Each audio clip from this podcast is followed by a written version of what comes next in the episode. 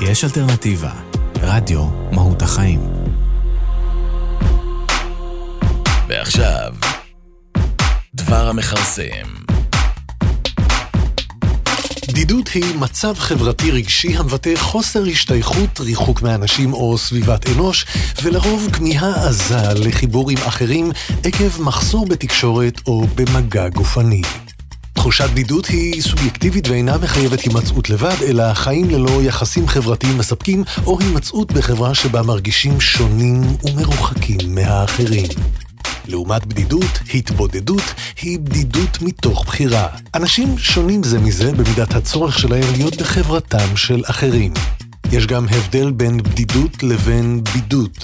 בידוד הוא מצב בו אדם מנותק מהכלל בין אם מכפייה, כמו צינוק בבית סוהר, או מבחירה, למשל במטרה לסיים מטלה ללא הסחות. ככלל, גברים ונשים שונים מאוד באופן שבו הם מתמודדים עם הבדידות. לגברים יש כנראה עניין עם גאווה גברית. אני מסוגל לדאוג לעצמי, אני לא צריך אף אחד.